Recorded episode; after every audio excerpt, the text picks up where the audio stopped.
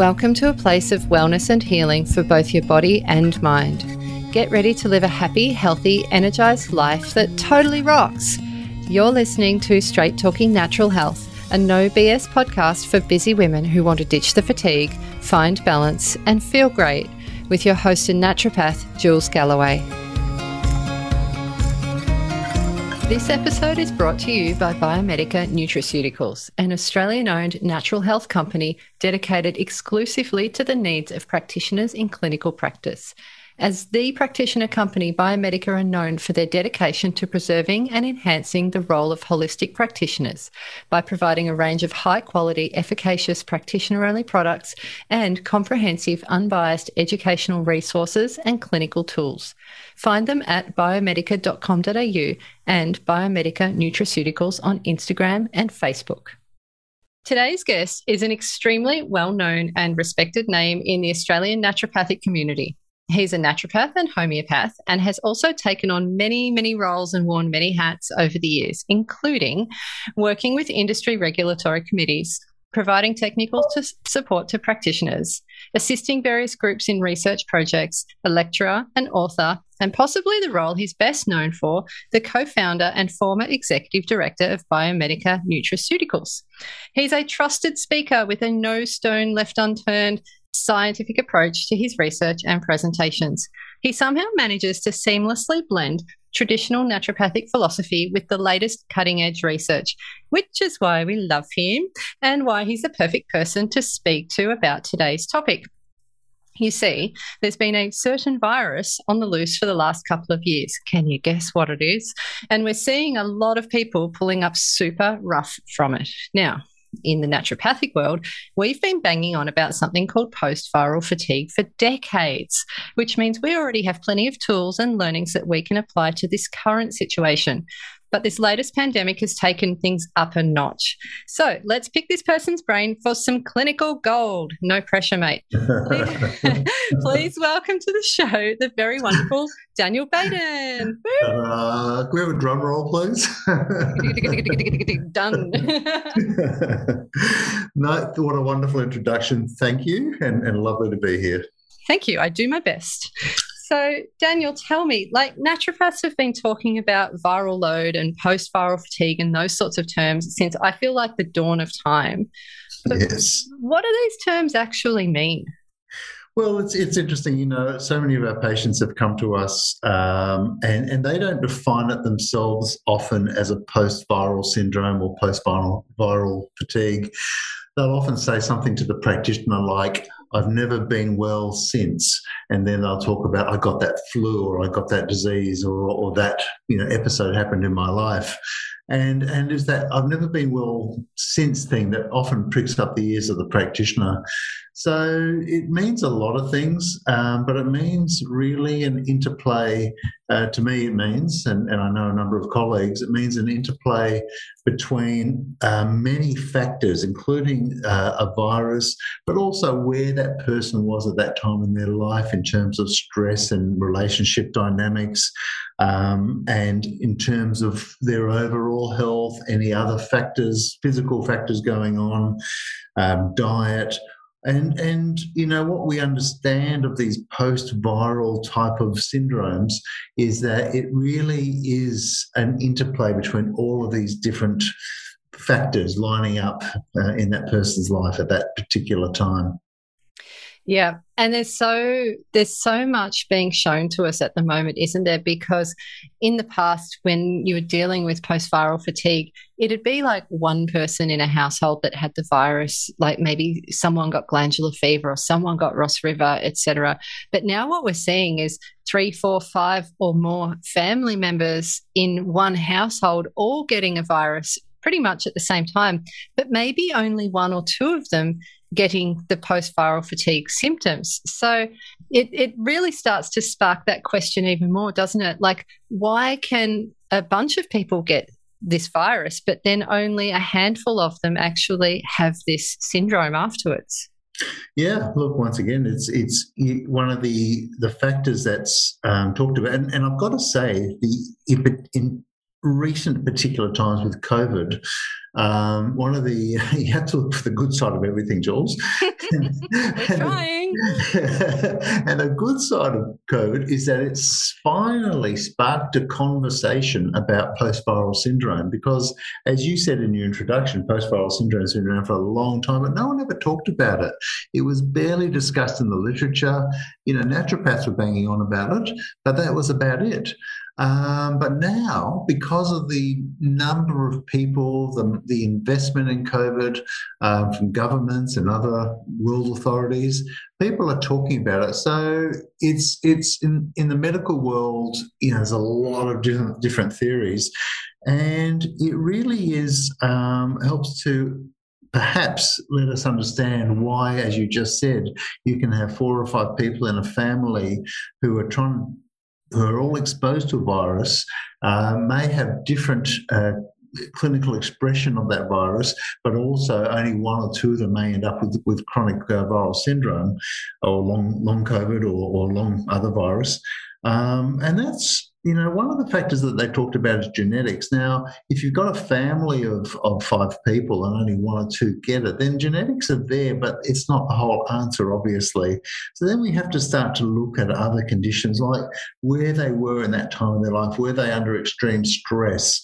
Um, were they going through exams or were they morbidly overweight or uh, having some sort of other inflammatory condition going on? And really, just got to work down a long list of tick boxes and try to understand the difference between the patients and, and, and, and trying to work out why they're exposed. And then you know what you can potentially do about it.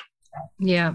So talk me through some of the symptoms of post viral fatigue and then also with long COVID or post COVID fatigue. Like, do you feel that there's any difference in the symptoms? Like, are we dealing with a different beast here? Um, potentially, but not completely understood. So let's just start with the commonalities.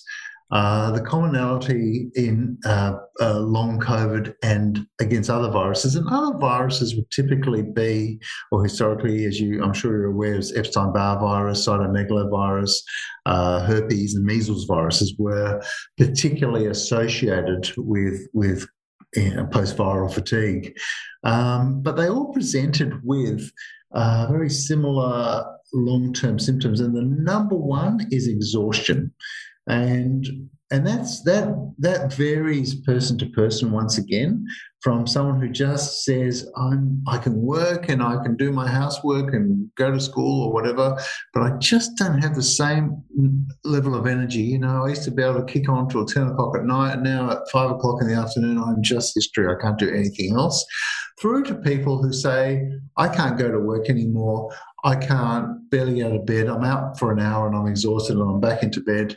And we've certainly seen all of that. Um, so that can be common between the two viruses. Um, headaches are very common and probably the number two symptom that people present with. And it's really difficult for doctors and all practitioners because, you know, a lot of people get headaches for all sorts of reasons all the time. So when they're presenting with long term headaches, it's often not considered to be a, um, a post viral type of syndrome or it's forgotten about or not associated. Um, and other symptoms would include um, things like poor sleep. Now, that's a bit of a chicken and an egg type of situation. Um, Post viral syndrome can interrupt sleep, but poor sleep can exacerbate the symptoms.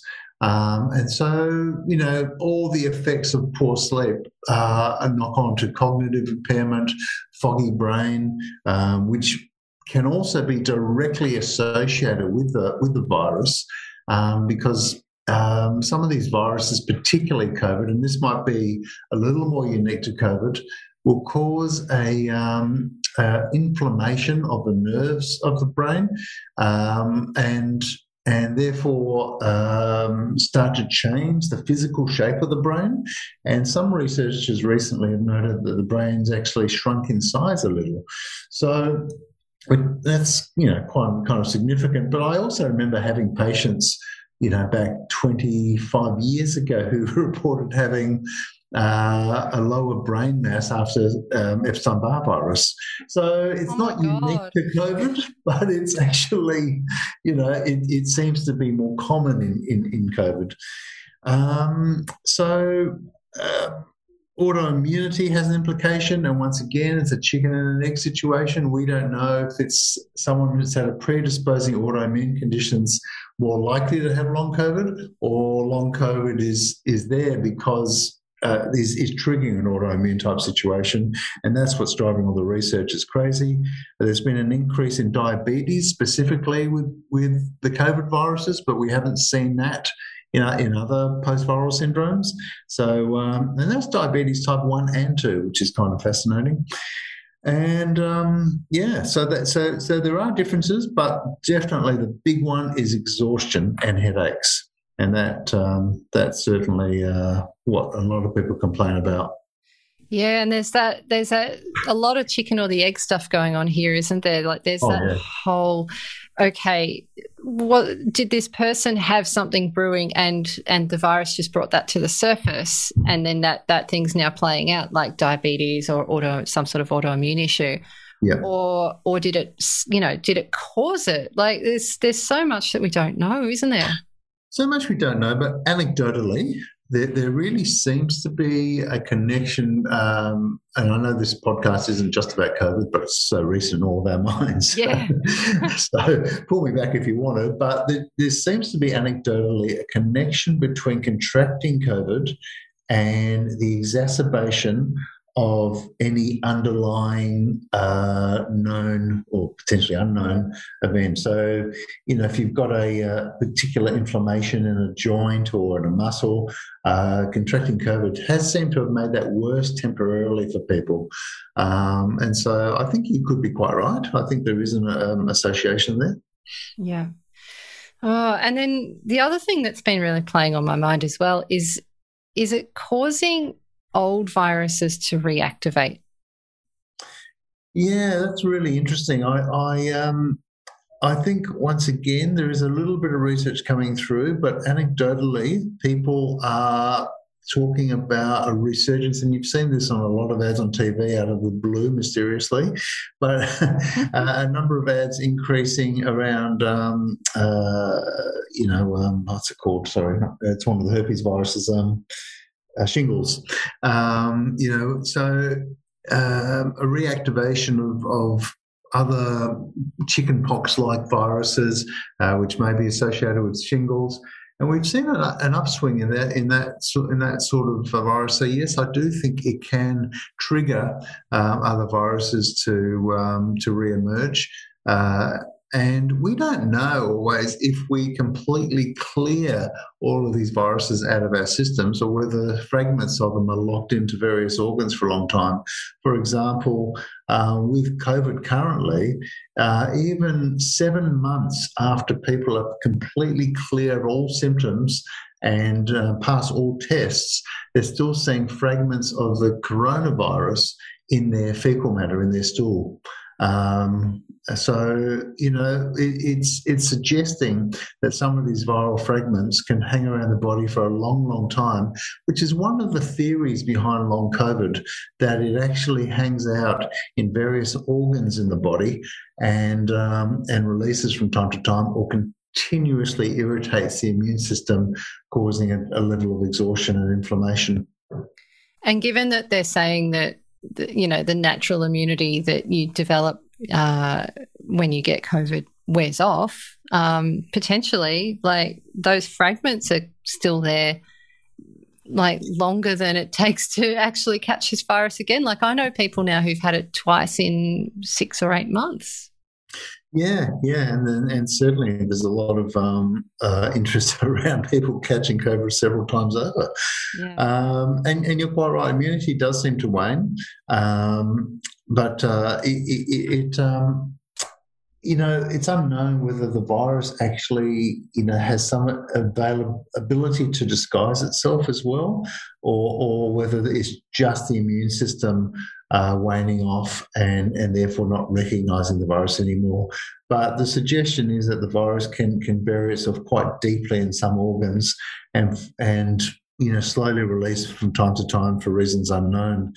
Um, and it's also thought that the virus triggers um, uh, what are called inflammasomes, which um, are involved in creating a long term inflammatory situation.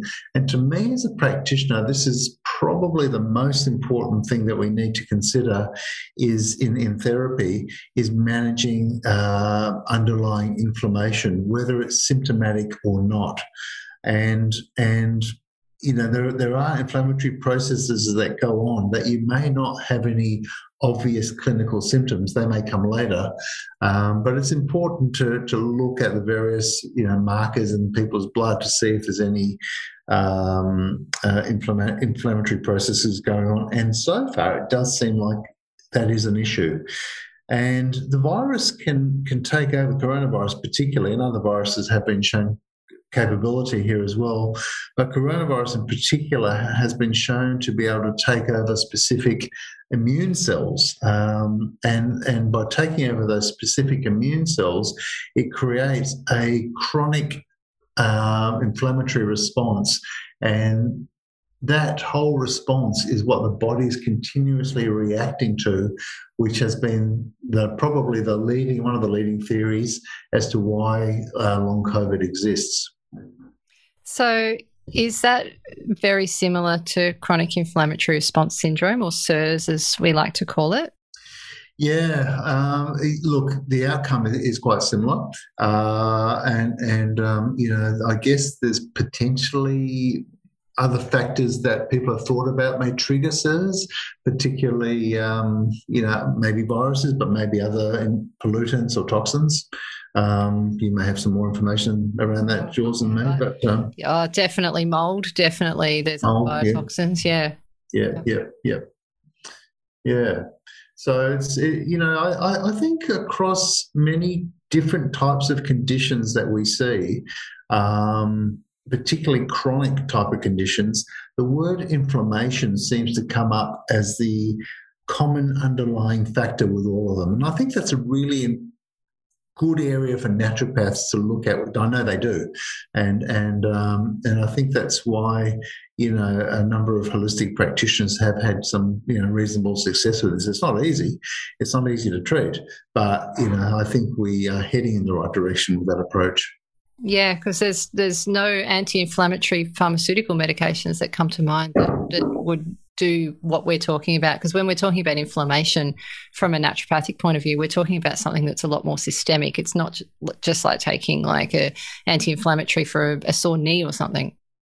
Yeah, and I think it's a fairly different approach. You're quite right. Um, you know, when you look at a pharmaceutical anti-inflammatory, I generally think we're talking about an agent that's extremely powerful that is focused on up or down regulating one specific enzyme system um, or one you know hormone in the body, and it um, you know it's quite that's, that's the focus of pharmaceuticals. Um, naturopathically speaking, I think we look at inflammation as a as a systemic um, issue, and we're trying to address a whole lot of um, mediator factors. You know, could be bradykinin or interleukins or you know um, P1s, P2s, all sorts of different things that we're looking at.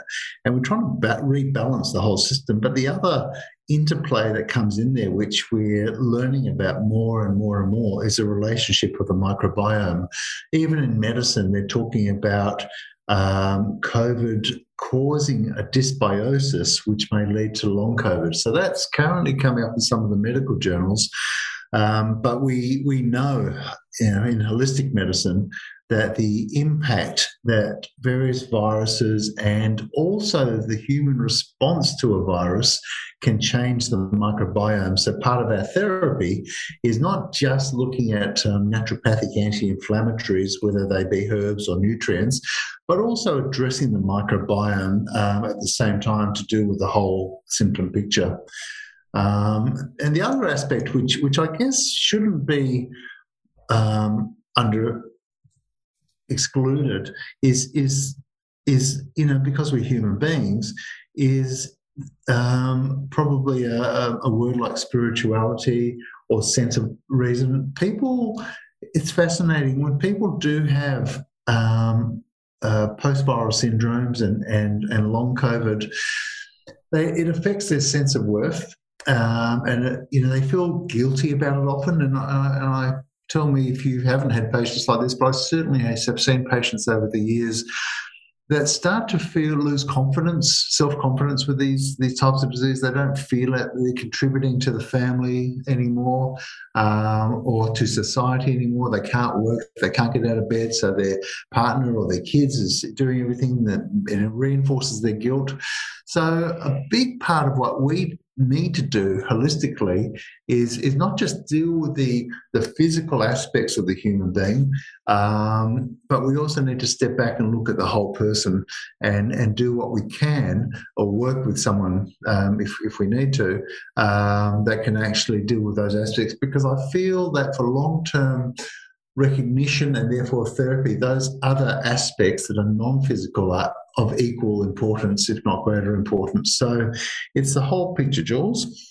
I love it. You wouldn't be a naturopath if you didn't steer this topic of conversation right around to the gut and a bit of spirituality thrown in. I'd expect nothing less.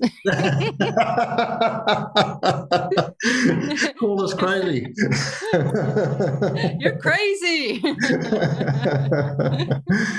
yeah. I, I just want to touch on that whole inflammation thing a little bit further in relation to other viruses as well, because, like, uh, you know, obviously, you know, we, we mentioned a few other viruses that also like to reactivate.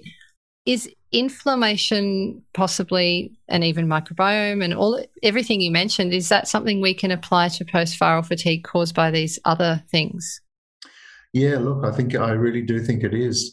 Um, mainly because you know chronic low grade subclinical inflammation um, causes changes in various body systems that we may not be aware of, but over time can cause fundamental shifts in, in someone's biochemistry. And probably one of the key mediators uh, behind that statement is for example, the effect that chronic inflammation can have on the microbiome would be one great example. So, if you have a chronic inflammatory gut issue, and that may have come from a virus or it may come from another cause, a toxin or an allergen. Um, for example, you may be allergic to or have an issue with, with dairy products and you may be reacting to casein or lactose chronically, and that sets up a chronic inflammatory response in the gut. Uh, and so you get an inflammation often around you know the, the beta lymphoid follicles in the gut and those beta lymphoid follicles start to change the local pH as they're inflamed. And when you get a shift to the local pH, you may invite uh, a change in the microbiome, and that change in the microbiome continues because the microbiome in, is, isn't one bacteria. It's, it's, it's thousands of bacteria all working together. And I think that's the key point we have to remember is that the whole, all of these bacteria work together. They don't work singly. And so you start to get a bit of a knock on effect, and you might start to develop quantum shifts in pH. Uh, and then you, once that happens, you start to allow other uh, pathogens to find their way into the gut.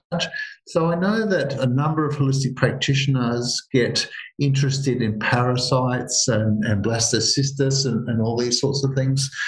I've never seen blastocystis as the real problem personally. I've always seen it as a marker that something is not right in the gut.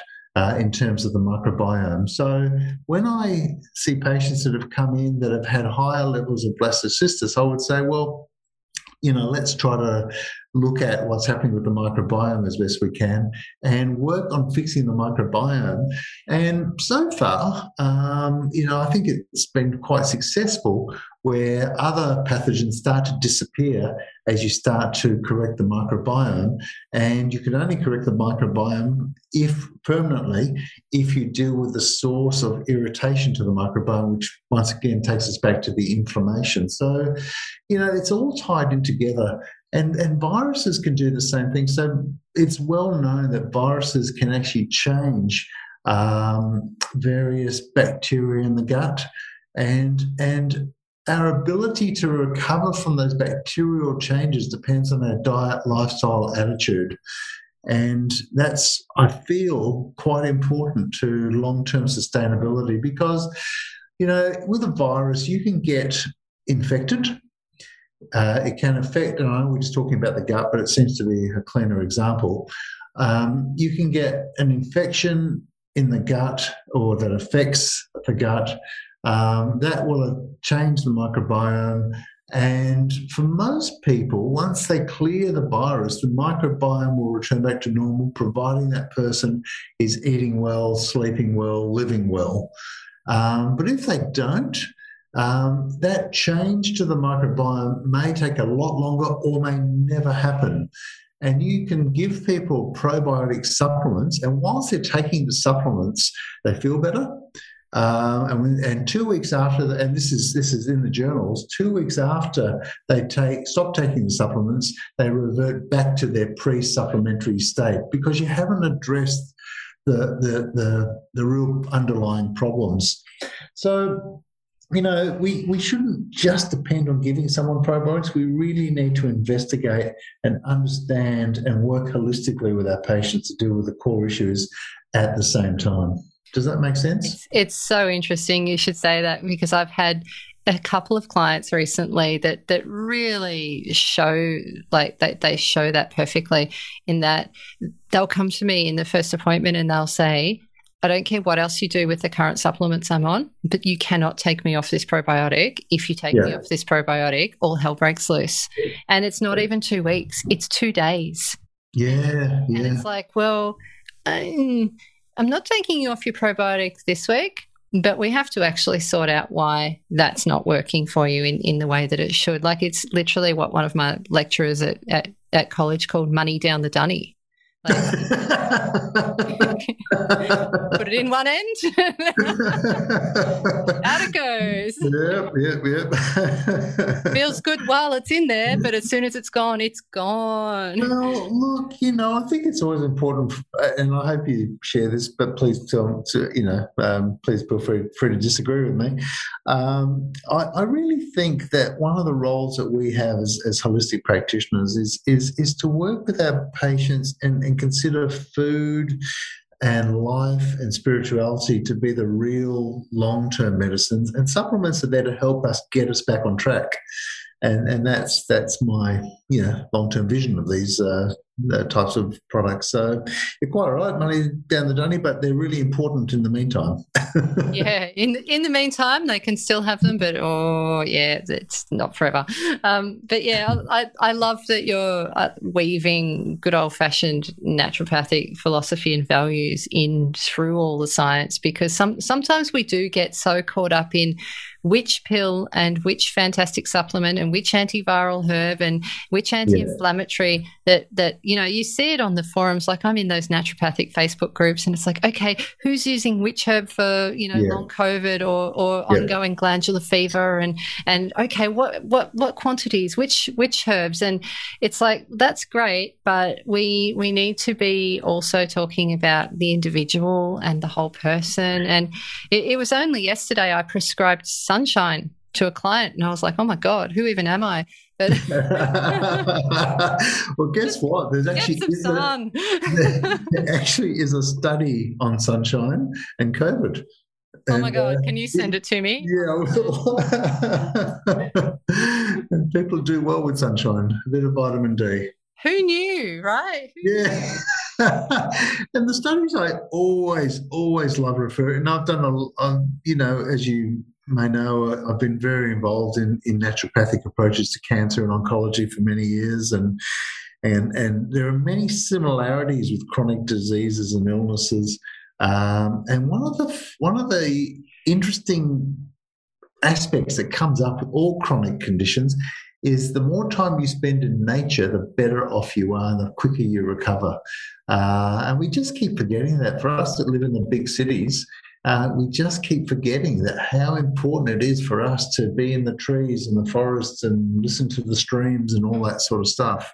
And um, you know there is a bit of evidence for, for why that is also uh, useful. And and all the uh, trees drop a bit of pollen that stimulate the immune system and and and and enough to get the immune system invoked and back back in order and and so it's just so important yeah that's great but what do you do if you're living in a city right now and you've just had covid and you're sitting around in your concrete bunker yeah, look, you know, if you, if you're lucky, you can find a way to, and you know, be very nice to your friends or your partner and see if they'll take you mm-hmm. to the uh, botanic gardens and, and, spend some time in the botanic gardens or the nearest park, or you know, do what you can. But you've just got to find some trees and some green and some beauty and some sunshine to um, spend some time in. Sounds awesome, though. Like seriously, get your shoes off, go put your feet in the dirt. Yep. yep. Yep, yep, all of that, all of that. It's yeah. incredibly beneficial, and we forget we forget those simple things when we go looking for like the latest, you know, cure-all herb or the latest scientific study to show that something is amazing. Yeah, and we need those things. We need we need science, and we need to understand how what we're prescribing to our patients works and why it works. But at the same time, it doesn't mean we should forget about what our true roots are. And that, that really is about empowering the patient to, to, to trust themselves to improve their own health. Um, and, I, and I really do feel that one of the issues in, in, in medicine is generally patients have given up on trusting themselves and they just want to be given something uh, and, and not really take personal responsibility sometimes. Um, and we've got to work with our patients to, to, to understand why it's important to trust themselves and their innate sense of what's best for them at the same time. And I, you know, I don't think we can lose that. And we can definitely mix and match. Like the person I prescribed sunshine to did also get some tryptophan in there. Yeah, yeah, yeah, yeah. yeah, yeah, yeah absolutely. No, no, you've got everything. to. You've got to. It's part of everything. Yep, yep, yep. All right. Well, let's talk herbs and supplements because you did provide me with the perfect segue. Um, what have you come across in your research and in your practice that you found useful for post viral fatigue? Yep.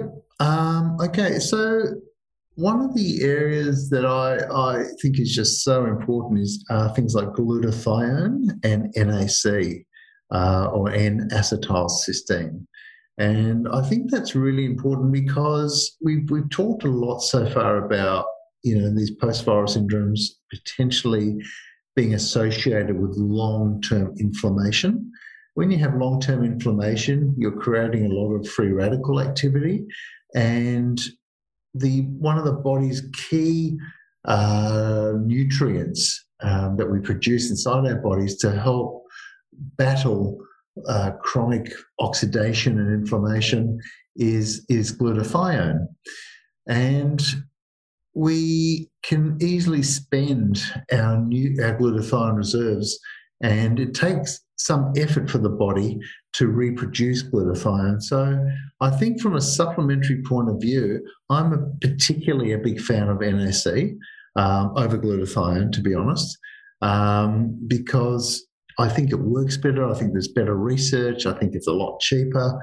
And um, I think the body uses it a lot more wisely. So NAC, and particularly if there's a chronic cough. Now, a chronic cough, we didn't mention earlier, is one of the symptoms of specifically of uh, uh, long COVID. Not so much other viruses, but long COVID will often have a chronic cough.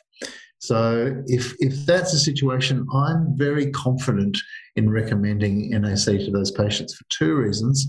One is the glutathione, and, and the lung tissue is particularly rich in glutathione, which tells me that it's really important to be there.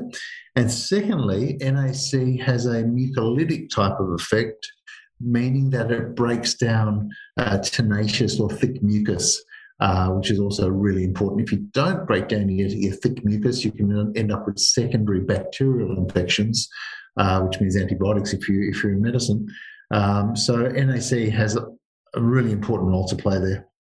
Yeah. Um, I also uh, think that um, uh, you know, stuff that we've we, we have been using for many many years, uh, bromelain, quercetin, vitamin C, are really important um, nutrients to help manage inflammatory responses, uh, turmeric for the same reasons. Um, and I would think turmeric is really important, but over time, you know, it's it's fairly dose dependent. You've got to take a reasonable amount of turmeric, and for some patients, um, and turmeric is um, uh, curcumin. You might see it in bottles. Is is uh, for some patients, that have long COVID, they also not uncommonly have an irritated gut. And for those patients, the higher doses of curcumin or turmeric can can irritate their gut at the same time. So I'm a little careful with that one, and um, I do give it to patients if they don't have the gut associated gut issues. Uh, otherwise, I'll use a, um, a liposomal form, for example. Um, but bromelain, quercetin, vitamin C, and I try to stay away from the uh, higher amounts of the ascorbic acid. So I, I, wouldn't use a straight ascorbic acid powder for those patients for the same reasons. Their guts are already a bit irritated. But I'd only use ascorbic acid if it was blended with uh, calcium ascorbate or sodium ascorbate, uh, these types of uh, nutrients. So would you um, do liposomal C? Yeah, look, I, I, would if their gut is really irritated. Uh, what I've learned from the oncology work that we've done, which I apply to these conditions as well, is that I would tend to use liposomal C where someone has a severely irritated gut and they can't deal with other forms.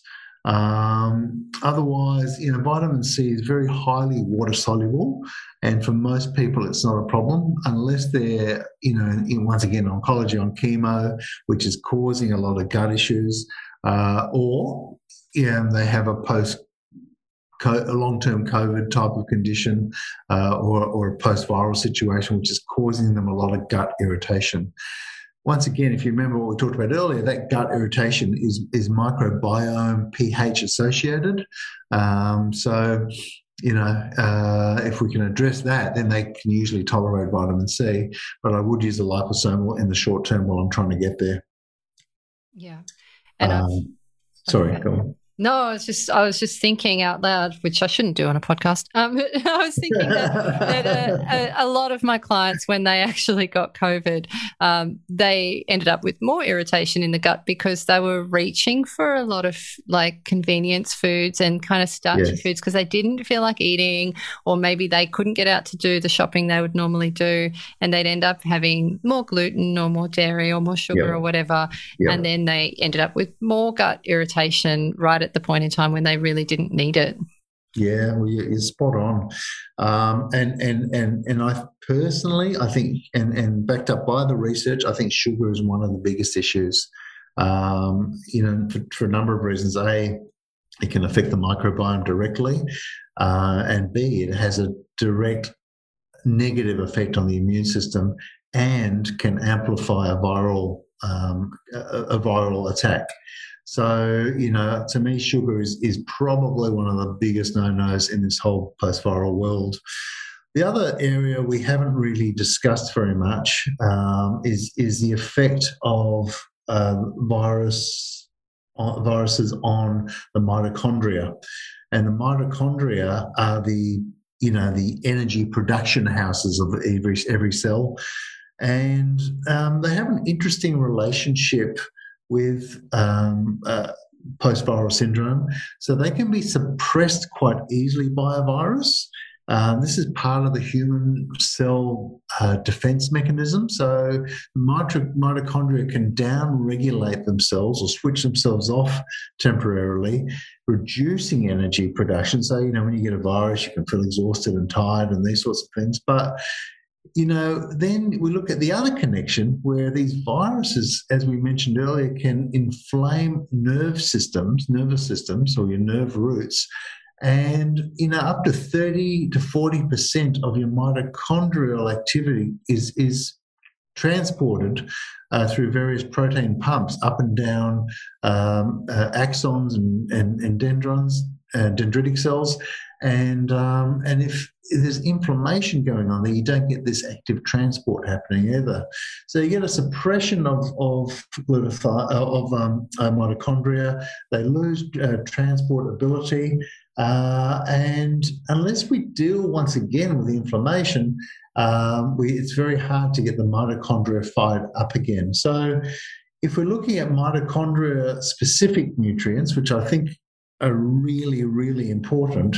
Uh, then we start to look at our vitamin B12s, uh, coenzyme Q10s, uh, magnesium, copper, and, and I think copper is really important, and uh, and iron as well.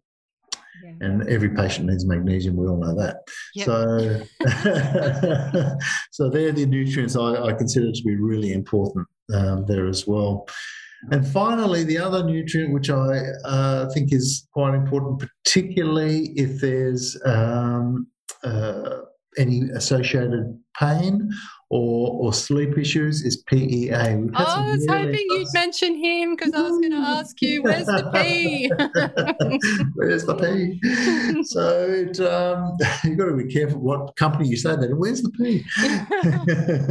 um, yeah, so so PEA is has been uh, interesting because it seems, know, just the anecdotal patient feedback is that it's helped with related anxiety and sleep issues, and by um, uh, I guess by improving those cannabinoid receptors and allowing endocannabinoids to to do their job more efficiently, and I suspect that that's the key role for P there.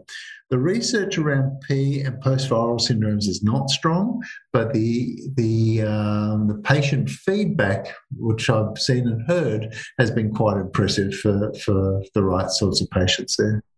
Yeah, and there's a there's an interesting study, although it's teeny tiny. So I know we're meant to kind of look at it through that lens, but I yeah. think it's like a, a, study of 12 or 13 people. Um, but it, they have been using PEA to sort out that uh, loss of taste and smell issue. And yep. so I've I've been using that in clinic as well. And I can tell you right now that they I think their little n equals 12 or n, n equals 13 study, I think it's bang on. So I think, and and so if we have a look at, uh, if we work backwards through that and have a look at why are people losing their sense of taste and smell around day six, like then we have to look at whether there's like an inflammatory aspect, you know, in the nervous system there. So, yeah, there's there's definitely some interesting sort of preliminary stuff coming out. Like I can't wait to see some bigger studies. I'm sure they're on their way. Yeah, well, it's interesting because, you know, as we know, the virus attacks uh, ACE2 receptors particularly. And, and these ACE2 receptors are quite rich in, in the olfactory nerve bundle. Um, and it's thought that that's one of the reasons that people lose their taste and smell uh, is because it's it's you know we the virus has specific receptors in those nerves that, that will attack. Yeah, right. Hmm. Aren't there a whole lot of ACE2 receptors in the like female reproductive area as well? Because I've seen a lot of upset cycles, uh, absolutely cycles, uh, absolutely as well. Yep. So the, the someone I, I, I read the paper a long time ago, but they worked out, and I can't remember how they did it, but they worked out whether the richest um, volumes of ACE2 receptors are in the human body. And, um, you know, as a clinician, I was interested in where they were, not particularly the scientific method, how they got to work out where they were. So mm. I remember where they were, and and, and they, they the, the female reproductive tract is very rich. Around the heart is very rich. The lungs and um, particular nerve bundles in the brain are also very rich, and the gut. And and you know that's where we see a lot of the ongoing issues. Um, firstly, where people who severely react to the virus uh, are affected in those areas. And secondly, where people display the symptoms of, of long COVID type symptoms. Um, so, you know, lung, heart, um, brain, and and um, and and female repro as well. Yeah, it's so it's so interesting. I can't wait for more research to come out. Oh, I think I think over the next five to ten years, there'll be a lot of stuff coming out about this. Uh, there are so many groups around the world um, working. You know, I, I, probably, you know, I spend every morning just just reading through a couple of journals just to try to stay up to date. But it's it's near impossible because whilst there's lots of different groups working, they're not really connecting with each other. Um, so all you get is fragments of studies from everywhere, and one day somebody will coordinate it all. And here's a job for you, Jules: just coordinate all the studies. uh, no. That's a hard pass. So. Yeah. yeah, yeah. So um, yeah, that's that's kind of where it's it's it, it's really at. So if I was going to suggest anything, is is really you know working at reducing inflammation, and that is not just taking anti natural anti-inflammatories, although that's an important part of it. It's working with the microbiome person's lifestyle, their diet, and their spirituality, and their sense of who they are. And I and I think all of these things are just completely and strongly integrated, and that's why I think um, you know working with a practitioner can make such a difference to someone's life in the long term. Absolutely. Mm. So if someone's at home listening to this and there's a virus in their house right now, yeah. what would be the very first things you would advise them to do in order to hopefully avoid some of this malarkey? Yeah, look, I, I, think a it's important to keep your your immune system as vibrant as it possibly can be, but without overstimulating it, um, because we do know that overstimulation of the immune system can be a bit of a problem as well in terms of symptomatology. So we want to keep a keep a fairly nutrient rich diet and or supplements uh, to help make sure that we have a nutrient rich diet. Um, I find things like you know considerations around sleep, moderate exercise, and um, to to be absolutely critical. Um, and and things like you know I just find meditation so important for people um, as well and yeah, the, the immune effects of meditation are, very well established. Um, and plenty of fluid. You know, it's just really basic, fundamental stuff from my point of view. Um, and and um, you know, I don't. You know, if people get exposed to the virus, which you know you expect that they would, most of us can handle it quite well. I read one study that over forty percent of people didn't even know they had the virus, but when they looked at their antibodies, they they had exposure. Um, so most of us can handle it fairly well, provided that we're in the right state of physical and mental health to make sure that we uh, can our body can fight it off fairly quietly and powerfully. And um, you know, by providing those correct tools, I think is just important. Yeah, mm. I love it. I love that we've had a chat about the whole person, not just like pumping them full of stuff. It's awesome. Yeah, yeah, it's critical. Yeah, and and we've got to consider people long term, and that's it's the only way, in my view, to, to help people long term is to consider, you know, every aspect of humanity.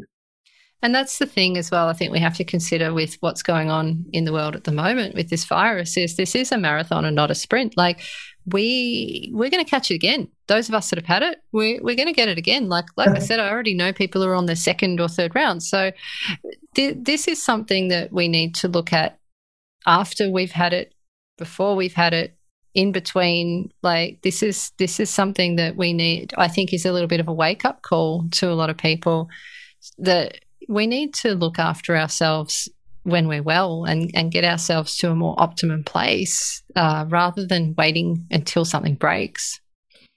Oh, absolutely, Jules. Absolutely. So we don't want to sort of be beer swilling McDonald's junkies until we get sick and go, oh, have you got some vitamins for us? That's just not the way, it just doesn't express the best out of what natural medicine can offer. Um, and working with, with people to, to understand the value of their health and you know taking a, a long-term view as to you know health is wealth health is everything. Um, without your health you can't work you can't enjoy life you can't enjoy your relationships as much. And anyone who's been sick for a few days will know that. So you know it, it is and you can still have a lot of fun. So you know it's really about you know um, getting people to understand all of those aspects will hold them in good stead in the long term yeah Love it. Yeah. Love it. Love it. Love it. Love it. Thank you so much. Um, where can yeah. people where can people find you online if they would like to connect with you? Um, well, that's a good question. Let's Google him, everyone. Daniel Baden, B A D N. Yeah, yeah. Um, look, I, I, I, generally recommend that people um, uh, work with um, associations to find quality practitioners and and um, you know people like you, Jules, who you know very highly held in the naturopathic community. Um, I think it's it's important to find the right practitioners to them in their in their territory and build a relationship with those practitioners. Um, I, I, that's that's really the way forward. Um, uh, it, you know, uh, develop you know, some of the patients I've had over the years, I used to treat their parents and they came in as babies and now they're like 25 and they just live a holistic life and and and they're in such overall such great shape you know and i just think it's long term it's it's really the way we should be considering health yeah. and medicine. Yeah. Yeah. Love it. But find the right person and and build a connection with that right person yeah. And if you need to find the right person, uh, dear listener, please contact me because I know lots of right people. I'll put you onto someone who's perfect. good, good. We got we got friends everywhere, haven't we? we know people. We know people. All right, amazing yeah. human. Um, Daniel, thank you so much for for sharing your wisdom with us today. Like it, it really is so appreciated, and I know that both lay people and practitioners will be listening to this and getting lots out of it from both sides of that fence. So thank you so much for making this information accessible to all of us. Jules, the most important thing that this was fun. I enjoyed that. Thank you. Yes. okay, you take care. And, Thank uh, you. Speak to you soon. Thank Bye. you so much. I hope you enjoyed listening to Straight Talking Natural Health. If you like what you heard, make sure you hit subscribe so that you never miss an episode. Also, head over to my website at julesgalloway.com. There's a free quiz on there to see if you're at risk of burnout. I also have an amazing ebook called Heal Your Adrenals, which is a must for any woman with adrenal dysfunction, aka adrenal fatigue. When I'm not podcasting, I'm seeing clients all over the world via Zoom. I love working with fatigue, thyroid issues, autoimmunity, pyrrole disorder, mold illness, and complex cases, to name just a few. So why not book in and let's work together? All of this and more is available right now over at julesgalloway.com. That's all from me for the time being. I look forward to diving in with you again in the next episode. Bye for now.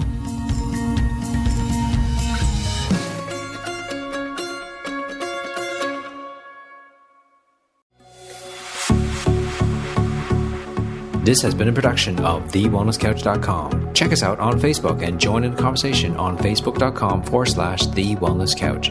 Subscribe to each show on iTunes and check us out on Twitter. The Wellness Couch, streaming wellness into your lives. Whilst the Wellness Couch presenter endeavor to provide accurate and helpful information to their listeners, these podcasts cannot take into account individual circumstances and are not intended to be a substitute for health and medical advice from a qualified health professional. You should always seek the advice of a qualified health professional before acting on any of the information provided by any of the Wellness Couch podcasts.